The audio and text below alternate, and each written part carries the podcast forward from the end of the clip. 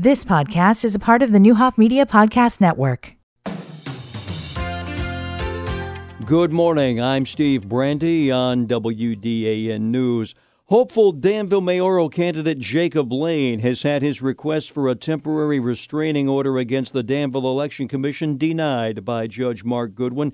While Lane's attorney Matthew Castardo argued Thursday that the Danville Election Commission did not properly inform Lane about a December 14th meeting, Election Commission attorney John Beardsley argued that at the follow up hearing on December 21st, Lane was given his chance to argue that he should be left on the mayoral ballot despite the claim of illegitimate election petition signatures filed by incumbent Mayor Rickey Williams Jr which was determined by the Danville Election Commission to be accurate.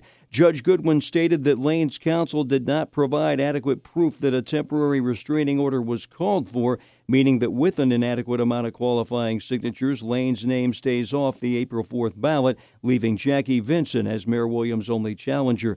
Lane said afterwards the commission's counsel focused on the 21st follow up hearing, but the problems with the December 14th meeting in his eyes are still there. It's like finding someone guilty and then allowing them to plead their case after the fact. That's what we're fighting here for. A follow up court date of February 22nd has been established. Lane says he will be exploring his options after this ruling.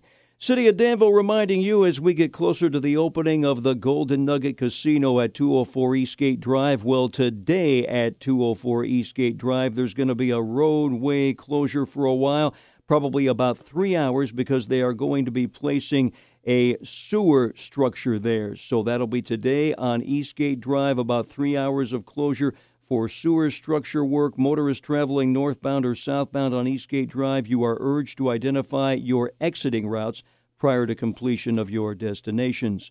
Well, absent a court order restricting the state of Illinois from enforcing the state's gun ban, Illinoisans wanting to exercise their Second Amendment rights are facing a new landscape. Governor J.B. Pritzker enacted the ban on certain semi automatic guns and magazines when he signed the law last week. Maxon Shooter Supplies and Displays, the owner Dan Eldridge said they're in compliance. It's been a lot of work, um, pulling things off the shelves, answering the phones.